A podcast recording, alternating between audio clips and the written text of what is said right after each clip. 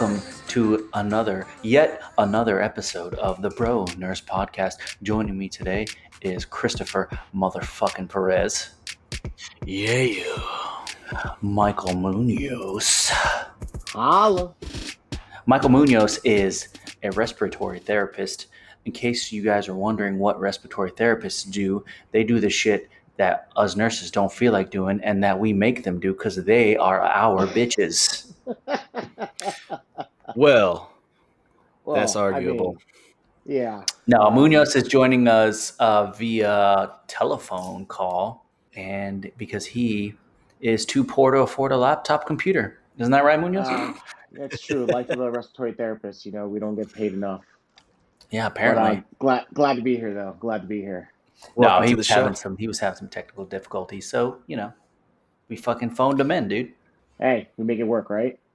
The RT way. You got to do what Shit you got to happens. do, man. You Shit gotta happens, but we make it work. What are you drinking That's there, right. Scotty? I'm drinking Dr. Squatch soap, dude. You're drinking it the soap? smells so good. It smells so good that I s- decided to start fucking drinking it, dude. I love it, bro. I use the ba- the the pine black pine tar one. Oh, pine tar. That's the good. That one's good, man. You- Legit though, pine tar is my favorite soap that they make. Yeah, I smell like the fucking fresh outdoors. Yeah, like And it ex- evergreen. It exfoliates Smell the like a shit winner. out of you, dude. It sure enough does. Yeah. So good. but no, that's it's good stuff, man. And you can. Uh, there's a link on my Instagram if you guys want to try to buy some. It's really good. Um, They, they just started. They just released some, a new line of just product or something, some- didn't they? Soft soap or something else? Yeah, they just released uh, liquid liquid soap now. That's their new thing. Yeah. dude. I gotta try that out. It's good, man. It's really good. Maybe Yeah, they'll- I'll maybe definitely they'll try some out if I can get some free samples from you, Scott. Yeah, dude. I thought he Well, was. All right, man. say- Let's let's fucking hop into it. We got Michael Munoz, right? Yeah, let's jump right in, dude. Registered uh, respiratory therapist extraordinaire. Yes, sir. Yes, sir. Do they have to get one trauma registered? Center. What's up? Do they have to get registered? Yes. So back in the day, there used to be just a CRTs, and then as time went on, you had to take another test to get your registry, and that just makes you just one level higher as a registered therapist. But a lot of people who were CRTs originally could not pass the registry test. What does a CRT stand for? That's a certified respiratory therapist. So correct me if I'm right. So you, you're in the South Florida area, right? You're familiar with Hialeah, Yes. obviously. Hialeah. Now, Hialeah, Hialeah, the city of progress, Mhm. uh, So they Yeah, say, it's- right? my stomping grounds. So let me ask you: it, Is it true that you can go to the flea market and just buy a registered respiratory therapist degree? I think you can, dude. Because that's I, I feel like that's how you practice sometimes, Munoz. Um, listen, I agree with this. Listen, this I coming from the endorse everything biggest- Chris is saying. this coming from the two biggest killers I've known. All right, to work in the CV and, and ICU. All right, listen, I think you guys have more kills than Jeffrey Dahmer. So let's just calm down here. Okay, so let's just pipe it down here. Um, I used to clean Okay, up a lot of fair your enough. messes. So, all right, real talk though. Uh, as much of a complete total fucking idiot Michael Munoz says, he's actually really smart when it comes to vents. That's why I wanted to have him on the show because I felt like he could give us some pretty good perspective. You just have to weed through the bullshit, right? Right, Moons? Absolutely, it's Yeah. bullshit, but sometimes it's really good bullshit. Sometimes there's a mushroom growing underneath that bullshit. And not that anybody's looking for my advice, but if you're a new nurse, a new baby nurse going into the ICU, I think one of the best pieces of advice I can give is that your RT is like your best friend. So you got to take care of them. They can literally manage an entire body system for you if you can, you know, create some good rapport with them and, and create a good teamwork. Absolutely, I, I agree with that. You know, and another thing too, like I said, like you said, if you do have a really good rapport with the RT, it can also make your shift a lot easier, as well. Uh, You know, from a vent going off every two minutes and annoying the hell out of you, to maybe I might not make your patient shell over themselves right after you clean them. Yeah. I like to just change the vent settings by myself after Munoz leaves the room. I mean, how hard can it be? You just got to push some buttons. Just a couple of God, I, buttons. I hate you both so much. And this is exactly why. And this is exactly why, because of people like Scott, is why I started locking my vents. and that's exactly why. Um, so how how long is uh how long does school take to uh, get your RT? typically to, to get an RRT, it takes about two and a half years. You know, and that's not even including your clinicals. So it's um it's a grueling process. I mean, it's a lot of math that honestly I never use even to this day. So Do you, you did you uh, did you have to do any prereqs like get your AA or anything like that before you start the Yeah. program, or is it? yeah, is it- before okay. before yeah, you do all your prereqs, you know, your normal, you know, your math, your, all your sciences, pretty much every science from organic chemistry, regular chemistry, uh, you, microbiology, A&P one and two, you know, you- sorry, your anatomy and physiology. So So it's all the same stuff as nursing. Why It's don't all you the just, same- why don't you it's just be a fucking nurse, Munoz? What's wrong with you, bro? uh, It almost you know sounds what? like it's the same I'll amount of tell you- schooling. I'll tell you exactly why. Because I rather do peep than poop. I can't do it. Peep. do He poop. said, "I'd rather do peep than poop." We don't I do that can't do much poop, though, man. I mean, so in the Uh, ICU, you do a lot of poop, but yeah, not yeah, that no, much. thank you. I, I can't do it. I nope. Rather do peep than poop. That's good. Yeah. I like that. Yep. I I rather. put the peep to ten I on rather everybody, do. no matter what. Oh god. But I rather honestly, I rather deal with a really nasty infected trach that's oozing every color out Gross. than deal Yeah, with a gross. with a patient who just shit himself. I, I can't do the poop. Equally gross. I think. What's gonna both happen when you have kids, Munoz? Yeah, Um. Well, that's the whole point of being married and having a woman in your life. he's gonna have to find Ooh. someone that will breed with him first. You're skipping a whole part, Chris. Do you honestly think? Never mind. Let me not even go there. you know what? Yeah. Yeah. But anyways, let's get along with the topics of the day, guys. Today, I really wanted to address something that happened in the social media fucking universe. Um, a woman by the name of Dr. Pimple Popper oh god. decided that she was gonna blast the nurses of Instagram. She apparently didn't learn from the last 14 million people that came at the nursing community head on. I mean, it, it usually doesn't go that well for them. So, yeah, so she came at the fucking nursing community hard, bro. What are you guys' thoughts on this? The nursing community's fucking outraged. It's it's How bananas, man. There's there were so many so many meme pages that I saw. It just all had something to say about Dr. Pimple Popper. Are you hashtag outraged, Chris, as a nurse? I don't get outraged. It's not my. I, I refuse to be a part of that culture. I agree with that. I love that, dude. What about you, Munoz? Are you fucking outraged at this fucking this fucking unbelievable fucking triggered bullshit? Not so much. I mean, not so much outraged, but more shocked. I'm more shocked than anything. I'm like, who? Again, I'm like, who the hell is this pimple popper lady? Um, like, I pop my own pimples. Thank you very much. and Well, the fact that she has paid to do this shit. Let's kind of let's kind of backtrack he- a a little bit here. Um, that's so that way, if anybody doesn't know about what happened, uh, WebMD asked a registered nurse what the difference was between sunscreen and sun poisoning. Sunburn and sun poisoning. So, sunburn. Oh yeah, sun, poisoning, right? sunburn, sunburn, and and sun poisoning. I apologize.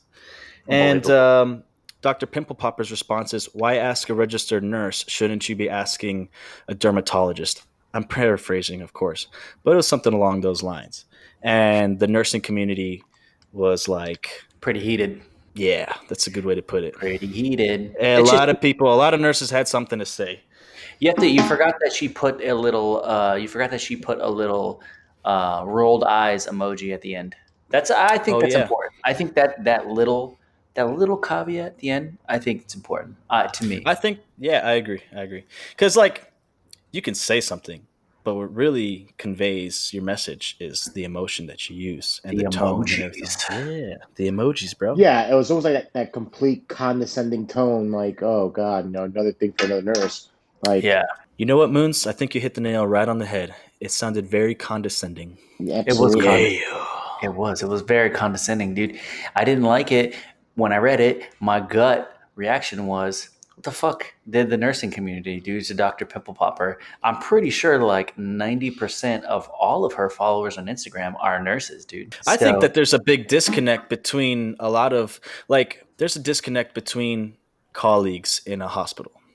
A lot of nurses think that they're above uh, CNAs, that they're above RTs, and doctors. I feel believe they're above nurses and everybody else, but we all have the same common goal, and that's to take care of our patients. I think that there needs to be a commonality between all of our mindsets to to understand and realize that we're we're colleagues. We're working together. You know what I mean? We're all part of the same team. We're Right, all exactly. the we all have the same goal. Doctor doesn't sign my paycheck, so I'm not sure where where he you know he or her kind of like picked that attitude off from. And same thing with nurses again, you know, with C, with CNAs and everything else. Yeah, I mean, honestly, um, you know who talks, who has a great perspective on this is uh, ZDog MD.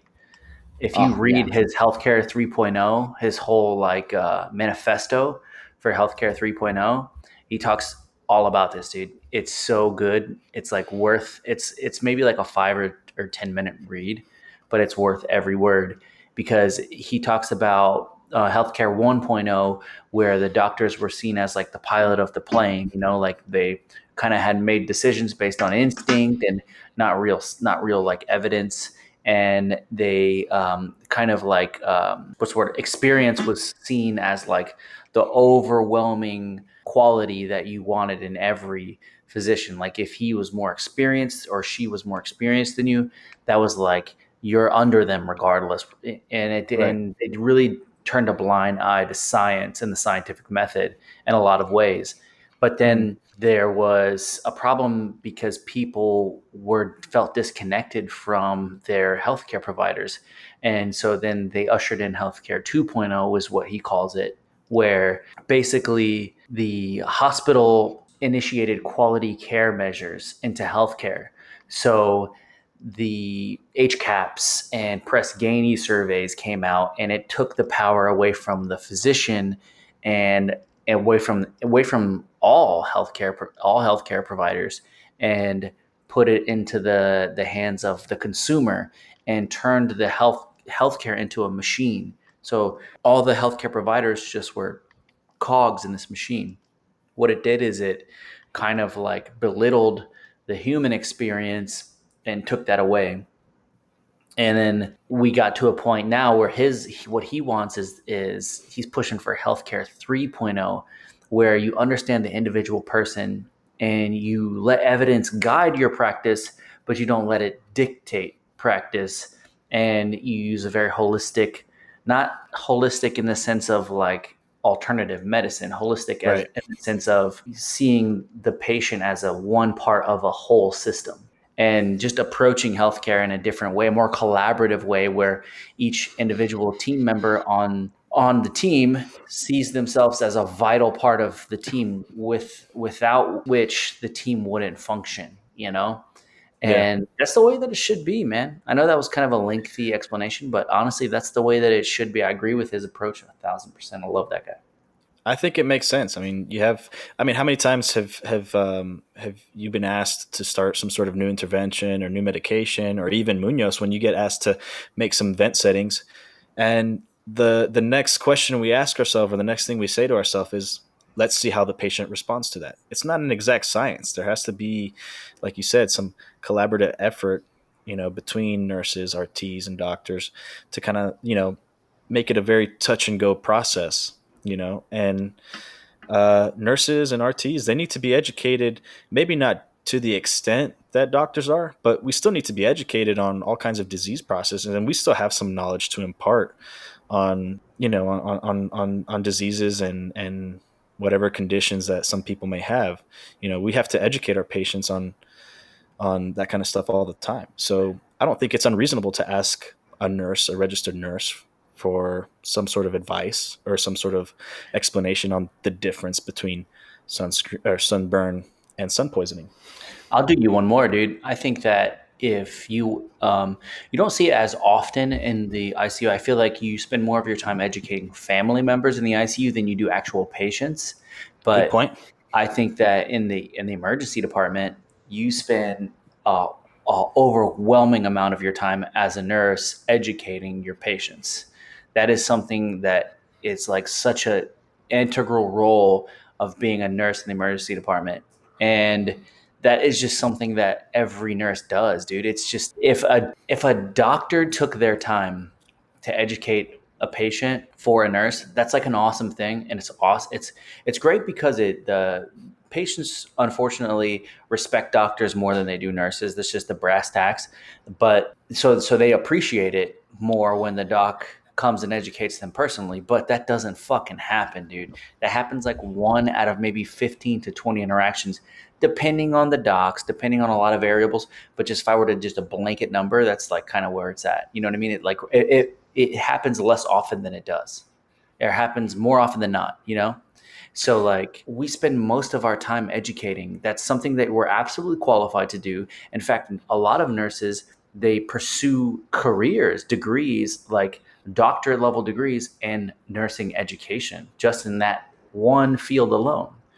So, you know, to belittle nurses to imply that they can't do that part of their of this job, it just seems kind of fucking stupid. Yeah, I'm not sure that was probably the most appropriate comment on her part. She tried to backpedal too. That was kind of the funny part about it all. Well, of, of course, I don't blame her for trying to backpedal. You know what I mean? She's trying to save face there being that she's got her own show and you know she doesn't want to be canceled by the networks or get any kind of bad press which i think it's a little too late now yeah but, i think uh, webmd I, even uh, changed the name of the article didn't they? I posted yes, that up on they, my I instagram. Yeah yeah yeah. I saw they changed the article it said say a nurse explains. It used to say what's the difference between sunburn and sun poisoning? And and it was like semicolon a nurse explains and they took that part out. Dude i blew them up on instagram because they did that shit. I thought that was fucking whack what does that say about WebMD?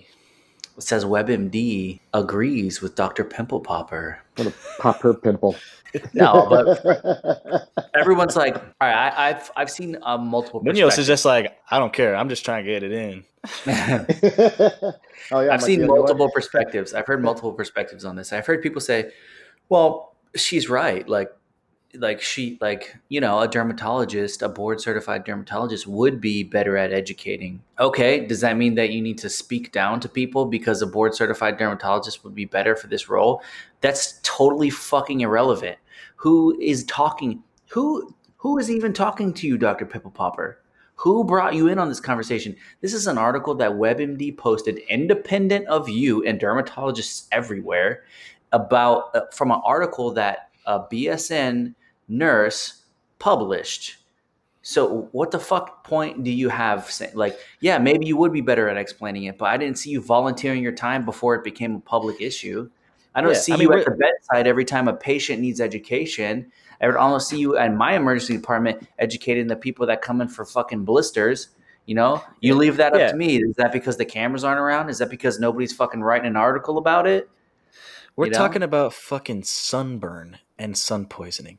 It's I'm not it's not a serious like all right, you want to know how to not get sunburn and sun poisoning? You don't go out Put in the fucking sun. On. Put sunblock on. You know, it's not like a complicated disease process, right? right? So, I mean, I don't think that she, you know, it was necessary for her to really have said anything. Like you said, like who asked her? Who asked Nobody. you, bro? That's what, yeah. yeah. Exactly. It's like uh, if we were talking about something else, like, oh, a nurse explains psoriasis okay, maybe you know we can kind of start being like, okay, you know, maybe she was, maybe she's onto something. Maybe a dermatologist should probably explain this. But we're talking about fucking sunburn. Yeah. And sun poisoning. Is it? Does it bother you that much that you need to go on social media and blast nurses? Yeah, I mean, this? and the eye roll. The eye roll is the worst part. You fucking put the nails in the coffin with the eye roll. It's like now you just look like a douchebag. Now you now you just like told you you completed the douche with the eye rolls, you know, with the oh, emoji. Oh, a- absolutely. When she did that eye roll, I, I, saw that. I was like, oh my god. So this condescending. Just put the, she just put the fucking nail in her own coffin. I mean, I'm not really one to to give a shit for about for a lot of things, you know. I mean, I try not to. And I'm not one, especially talking about like you know this whole outreach culture that we, you know, I have been been tossing around that term recently too. But I mean, it's not like I'm outraged by it, but it's just like what's your point? Like, what are you trying to get across here? Like, are you that insecure with I don't know whatever knowledge you have to impart that nobody came to ask you about sun sunburn? So you need to go out and give your two cents. Yeah, I just honestly think that she saw it as a publicity stunt. I, th- I think that she just she saw it and she was like, "Oh wow, man, I really could have probably made some money off of this," and then saw that like a lowly BSN got to uh, publish an article about her field and she was just got very offended by that. She was hashtag do outraged. do you feel she's uh, entitled to uh, the the speciality of dermatology? Absolutely. She, if she's if she's a board certified dermatologist, she's absolutely entitled. If you've earned something, I think you're entitled to it for sure, one thousand percent. Fair point. Yeah, man. I mean, like, I don't think that, I don't think that I can do what a dermatologist does. Absolutely not. Like, do um, I do. Listen, I do a dermatologist does every day. Okay. I? Munoz is like, I put lotion Alright. on my skin. I put my lotion on my skin. skin. Done. Dermatology I, I pop my completed. pimple. I can my Dermatology pimple. complete. Done. Done. Built, built my own practice here, guys. You got an ingrown toenail? Fucking is that dirt? Here. No, that's podiatry. My bad. That's Here, actually- put this on. Uh, ingrown, ingrown hair. Ingrown hair. Ingrown hair. Dermatology complete. Just just hand over a bottle of a, a tube of lotion. Say like, hey, yeah, just follow the directions. Uh, those words on the back of the bottle. Do that. Do that. That'll be. I don't exactly. You'll be getting my Oh, bill. man. I'll send you the It'll be invoice. your, No, dude, like, uh, bill. dermatology is a very serious profession. Like once in It a is. while. Like like once like like really really really rarely. It is a very serious Yeah, profession. if you're maybe removing uh, a melanoma. Yeah, I mean, even then, it's like not get that big of a deal. But every once in a while, you know, like like like one every ten thousand times, it's like very serious profession. So What's that? What's that uh, episode on Scrubs where you see this doctor running through the hallway like there's a huge emergency? He's like, dermatologist coming through, dermatologist coming Yeah. yeah. Coming through, get out of the way. It can wait, bro. It can wait. I could wait. Oh, it can wait. It's been growing for 16 years. It's not getting any faster. No, I, I got mad respect for the dermatology folks out there. yeah. You know, we just like to make jokes because it's funny, and we have to keep this entertaining for everyone. You know, Absolutely. Don't Absolutely. like to, and it, it- we should we should say that she did make an effort to apologize, and I fully because I do not subscribe to the fucking outrage culture that like unfortunately my generation has decided is gonna like narrate their their entire lives. Um, she did make an effort to apologize, and I appre- I honestly, honest to God, I appreciate that. Like I believe that everybody can say some fucked up shit sometimes. I say fucked up shit sometimes on this podcast. I say fucked up shit all the time. exactly, and No, if yes.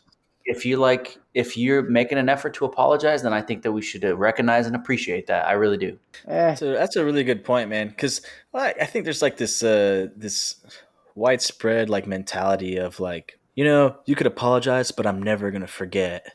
A lack of like humanity, you know. Yeah, yeah. I think I think that that's fair. You know, like if somebody you know tried to, as long as she meant it, you know, like a you know apology, well thought out. You know, recognizing that nurses are an important part of healthcare, which they are, just just like doctors are, and RTs and CNAs and everybody. We all Um, need each other, bro. We, we all Yeah. need each other. to Oh, we're all this shit playing on the same team. I mean, we So- don't we don't really need respiratory therapists, but I mean, we all the rest of them. We need all the rest of them. Just kidding, moons. God, no. I listen. I'm a respiratory therapist now for like seven years. All right, and I'm used to getting shit on. We've been getting shit on since the dawn of time. But funny thing is too, when the shit is hitting the fan, and it hits the fan a lot, the first words that come out of every person's mouth, nurses, doctors, everyone is respiratory. For the love of God, where is respiratory? He's right. I hate it, you but know he's, he's right. he, he's true yeah yeah he's he's right i He i agree the second there's a problem with the vent where's respiratory the second somebody codes where's respiratory even when we round in the icu where's respiratory Where's Second, I need respiratory? fucking some albuterol nebs. Where's where respiratory? Oh yeah, Al- Albuterol. Oh god, All the Betterol? patient. These the patient has the shits. Let's get him a DuoNeb treatment. No, shut the fuck up, please. Oh man, I love this podcast. i'm not i'm not gonna lie man i i i've seen munoz fucking hustle man he's out there fucking, Munoz flexes every now and then, bro. He flexes every now and then. He Um, knows Munoz works hard man he's out there fucking working all the time he does. I dude. got it, man. You know, I live. Uh, I live in South Florida. I live an expensive lifestyle, so He's got a Lambo, dude. Munoz has a Lambo. I'm He's too a savage, bougie. classy, bougie, ratchet. Ratchet. Mm-hmm. Oh, you already know. No, but um, that's a good. It's a good point.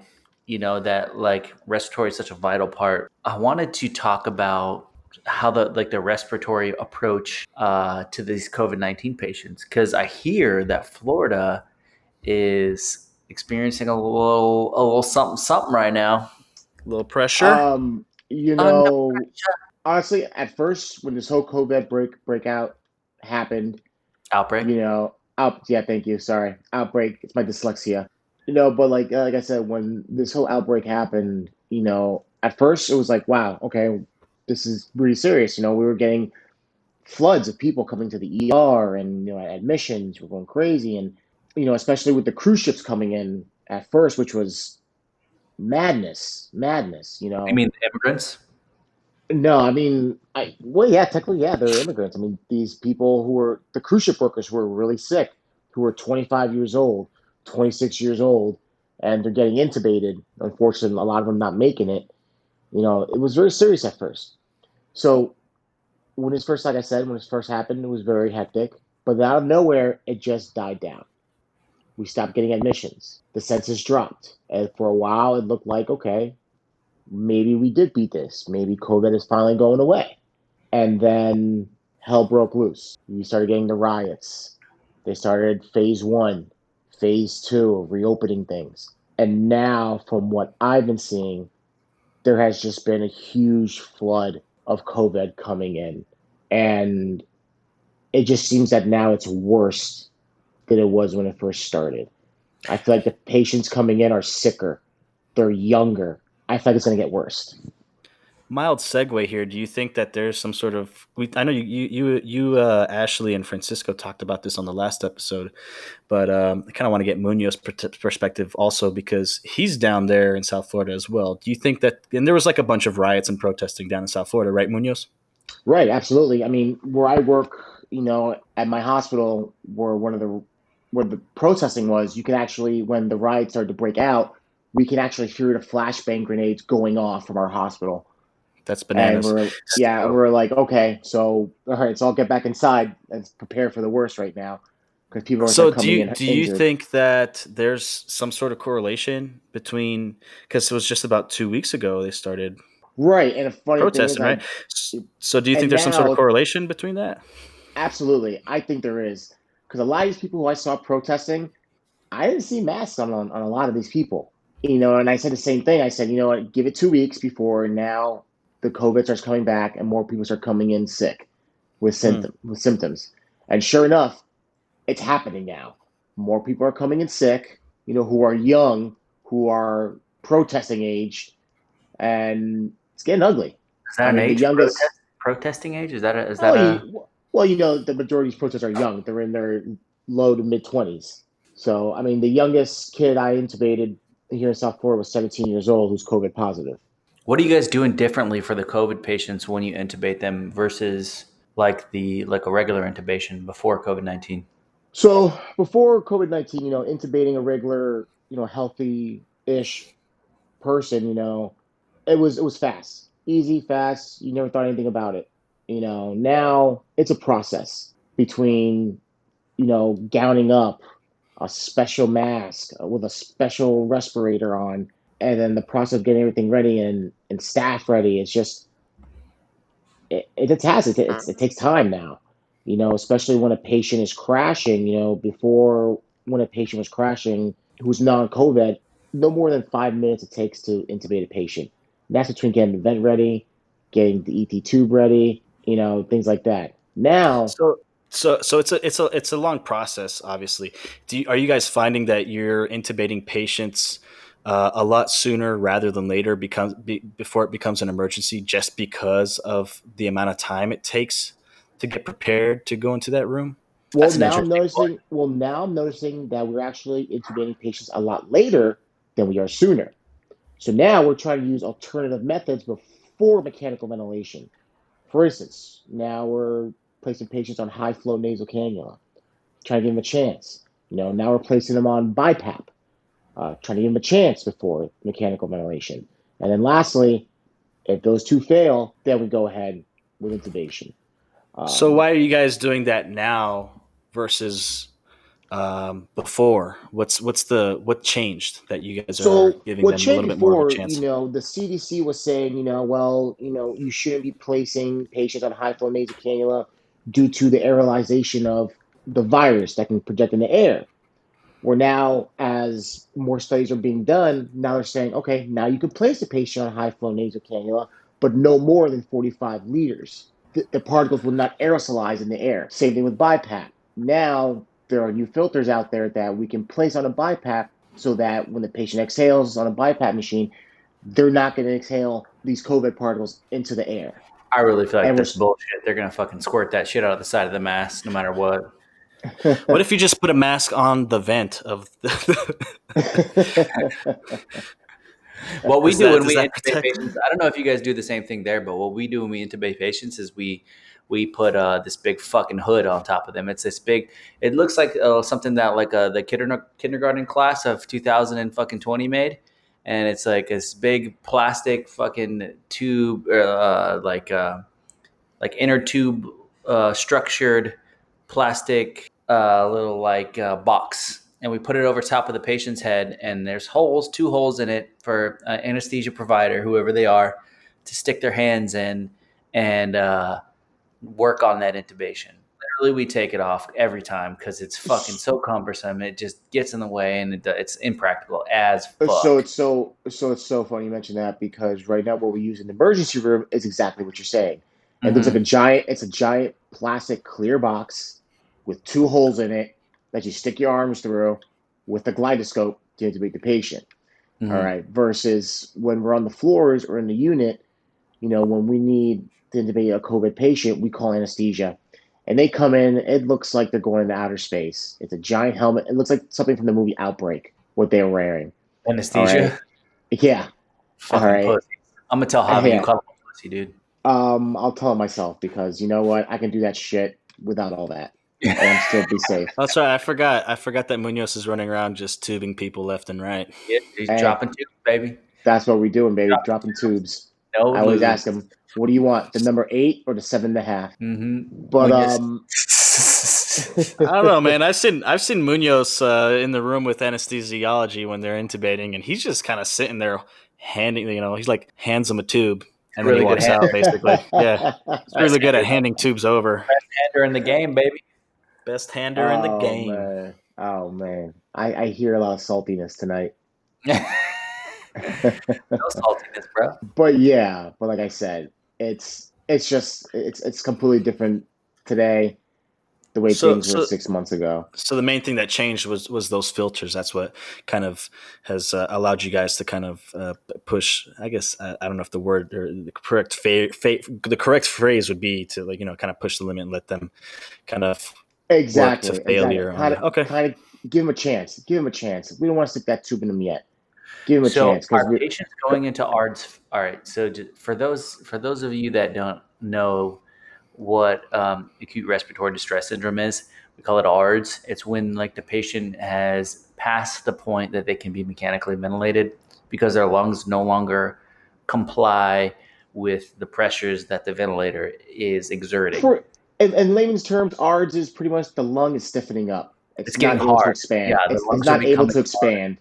Right, right. So, are you finding that COVID patients are um, going into ARDS faster, or like why are they all prone? Like, what's the deal? Well, here that's it's so interesting you say that with the ARDS now.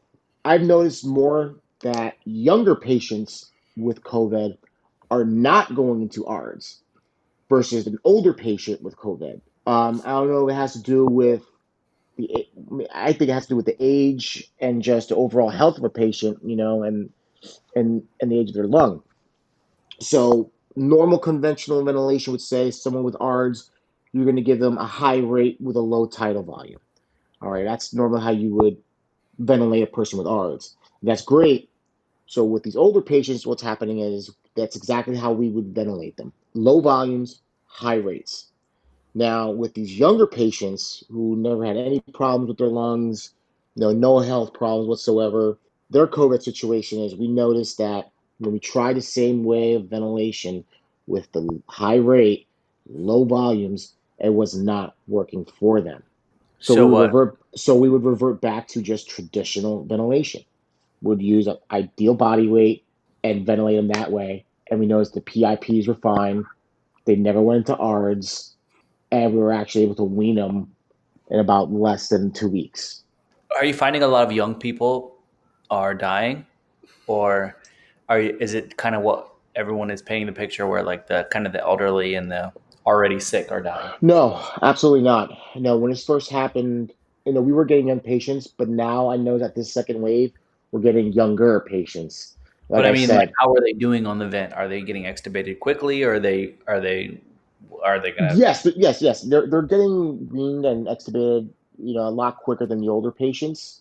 Which would make sense as to why the CDC would recommend pushing for high flow and BiPAP versus going straight to intubation with someone with bad gases. Yeah, I mean that's yeah, I mean absolutely. So the moral And of the we- story is we probably shouldn't have been intubating those young people just because their blood gases look bad. Good bad, exactly. I like I used to tell some of these doctors, like, listen, just don't go by the blood gas. You know, look at the actual patient. Treat the patient, not the number. Yeah, clinical look at the patient, Look at the full clinical not picture. the numbers. Don't look at the screen. Don't look at the numbers. Look at the patient. It's a good point. Let me ask you something. How does it make you feel? Like, so I, I've I personally have lost a lot of. Um, muscle. You Hmm. lost a lot of muscle. I can tell, bro. No, right? Yeah, right, dude. Look at these. Look at these fucking gains, man. um, gains. No. Um. So like, whenever I heard recommendations come from the CDC, I'm like, that's bullshit, man. Like, You're like, fuck you. I'll Oh, wait there's- there's a Oh, lot of things God. that I did, and like if I had did, if I had done them in nursing school, you know, now things that the CDC is recommend recommending. If I had done those things in nursing school, I would have failed like a clinical portion of my class, Oh, or I would have failed. Right. So now that you guys are, you know, they say, oh, we created this filter or whatever crap that we're letting you, you know, keep patients on BiPAP to a lot later. How does that make you feel? How safe do you feel now that their patients on with COVID on high flow and on BiPAP with some new magical filter that the CDC says it's safe to use? Meanwhile, they're going back and forth when this whole thing kind of came out, going back and forth about you know the recommendations for protecting yourself. this is how this is how I treat the CDC. This is how I treat the CDC fucking regulations. If if anyone here has ever worked in a in a in a hospital with a lot of residents, a lot of brand new residents. Mm. So so the hospital I work in right now, there's a lot of residents. And so what I do as a nurse is when I see an order, like for instance, a patient comes in and they're having abdominal pain. I see an order for just a CBC. They want just a CBC, a complete blood count. That's all they want.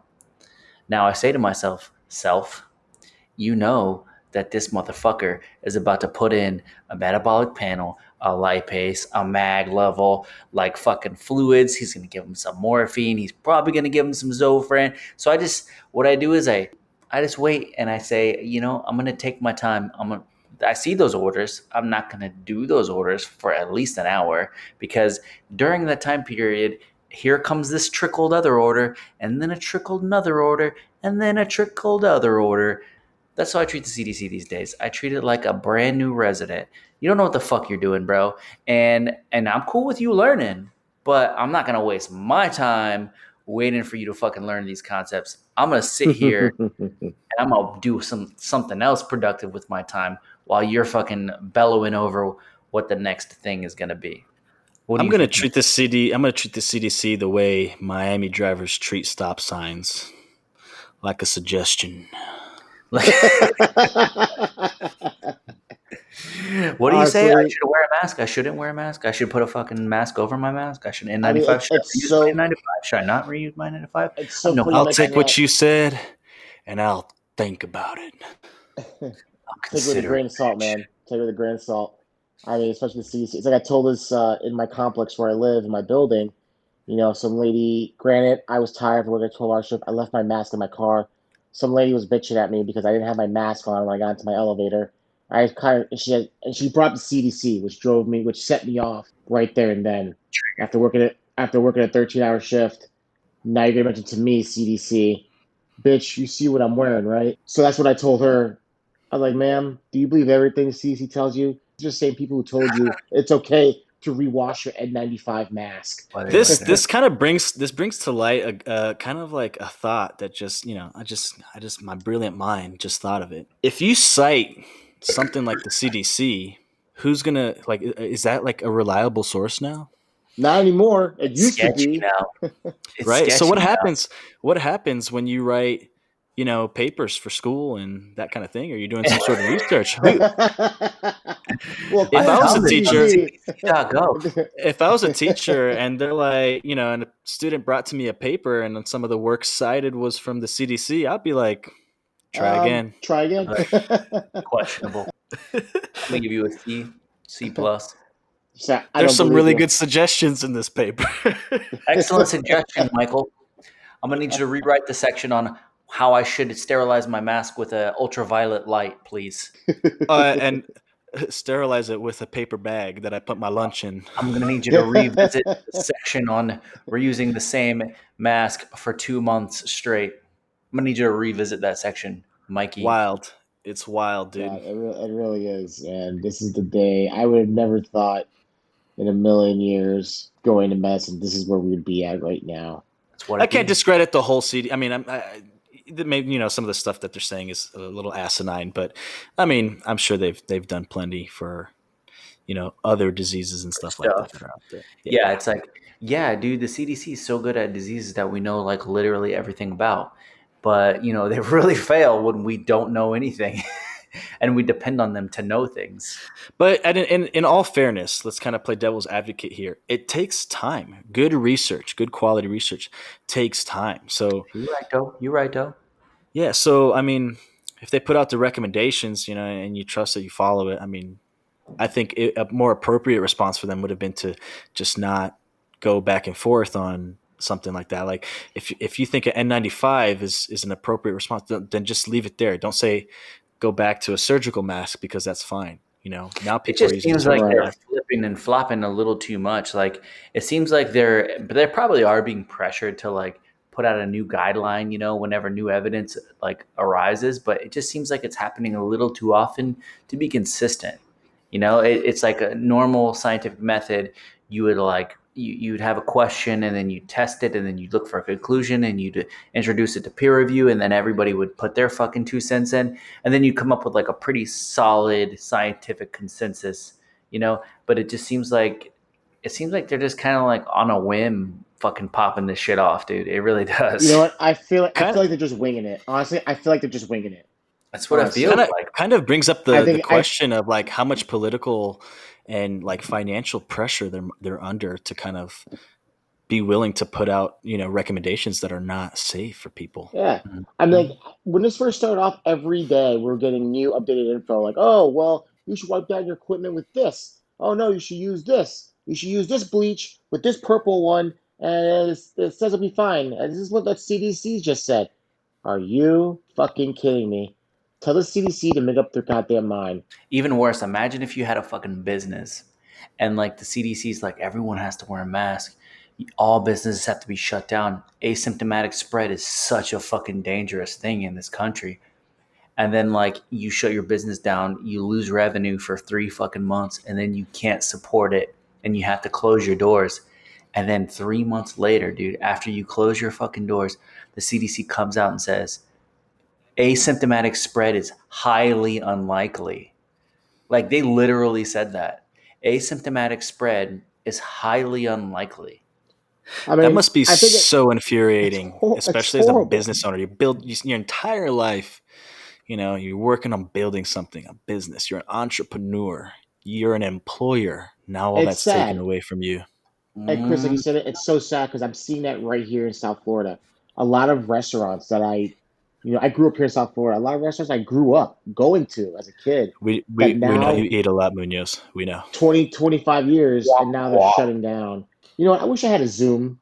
so I can- you know what? I know this. Half of these jokes don't work as well unless we're on a Zoom chat. I, I yeah, know. you- they don't work it's still at funny. For, it's Fuck. fun for us, Munoz. If in case you're concerned about that, it's fun for me and Chris. We're loving it, dude. We're having so much fun making fun of you behind your back. I love it. Great. I Give know, me- 'cause give me- just rip, me- rip on us for. Give me a come on a yeha one one time. No, I don't want to do it anymore. Oh, come on. Uh, Just for old time's sake, Munoz, we miss I was I was gonna do it. I was gonna do it, but you know what? I don't know. I'm not in the mood now. You just killed my mood. It was Chris, dude. It wasn't me. Coming at God. you, yeah. Is that how you do it, Munoz? Yeah. Come on, give us a. That was like a forty percent. I want to see a hundred, dude. Oh, I'll give you at least a ninety. At least a ninety. Maybe when we close up. Maybe when we maybe when we wrap it up. All right. I all think right. I think when you introduce Munoz, that's what you need. That's what you need to do. I really was hoping he would do it, but it didn't come organically, so I didn't push it. I didn't feel it. I didn't feel it. I Yeah, wasn't well, feeling it. Munoz always feels it. I I sincerely apologize, my friend. no, I Munoz. You know I love you. You know Chris loves you, bro. That's the only reason we're allowed to give Munoz a hard time because we love him. That's what it is, dude. Of course, it- would- because he gives it right back. he gives it I right would, back. I would, He I would talks about all the nurses that kill their patients. The killers. He calls them killers. Well, hey, I got another one for you. What about the vac? Let's just say we get a vaccine that comes out. Yeah. And what about these fucking anti-vaxxers? What? Do, oh, you think they're just not going to take the vaccine? Uh, They're all dead. They're quiet because they're all dead. They're quiet because they. They didn't. They didn't get vaccinated. I mean, how is this going to go with these with these parents who don't want to vaccinate their kids? Do we still let them in the fucking school, especially with something like this, like COVID? Oh, that's a really good point. Like, what if what if uh, there's a COVID vaccine and all the kids are taking it, but there's these little exempt motherfuckers that their parents won't Yeah. let them take these fucking got the- vaccines. You got these fucking little hippies, these hippie parents, you know. I mean, they don't take the flu vaccine, and that shit kills fucking more people than COVID. So, what's the Not what's right to, now. what's to say that they're more, right? Per you know, by percentage, it's killing Yeah, more. because COVID's than killing flu. all the flu people. You didn't see the thing? It's not the numbers aren't good because it's like, all right, so if there, there's people that are sick, if they have chronic diseases, an elderly, Well, hey, you're a well, 90 year old COPD well, guy maybe with an we EF of fucking 2%, and like COVID comes along, it's like, well, COVID is just doing the job that the flu would have done. I mean, Well, this is this is these are not my thoughts. These are this is the thoughts of an article.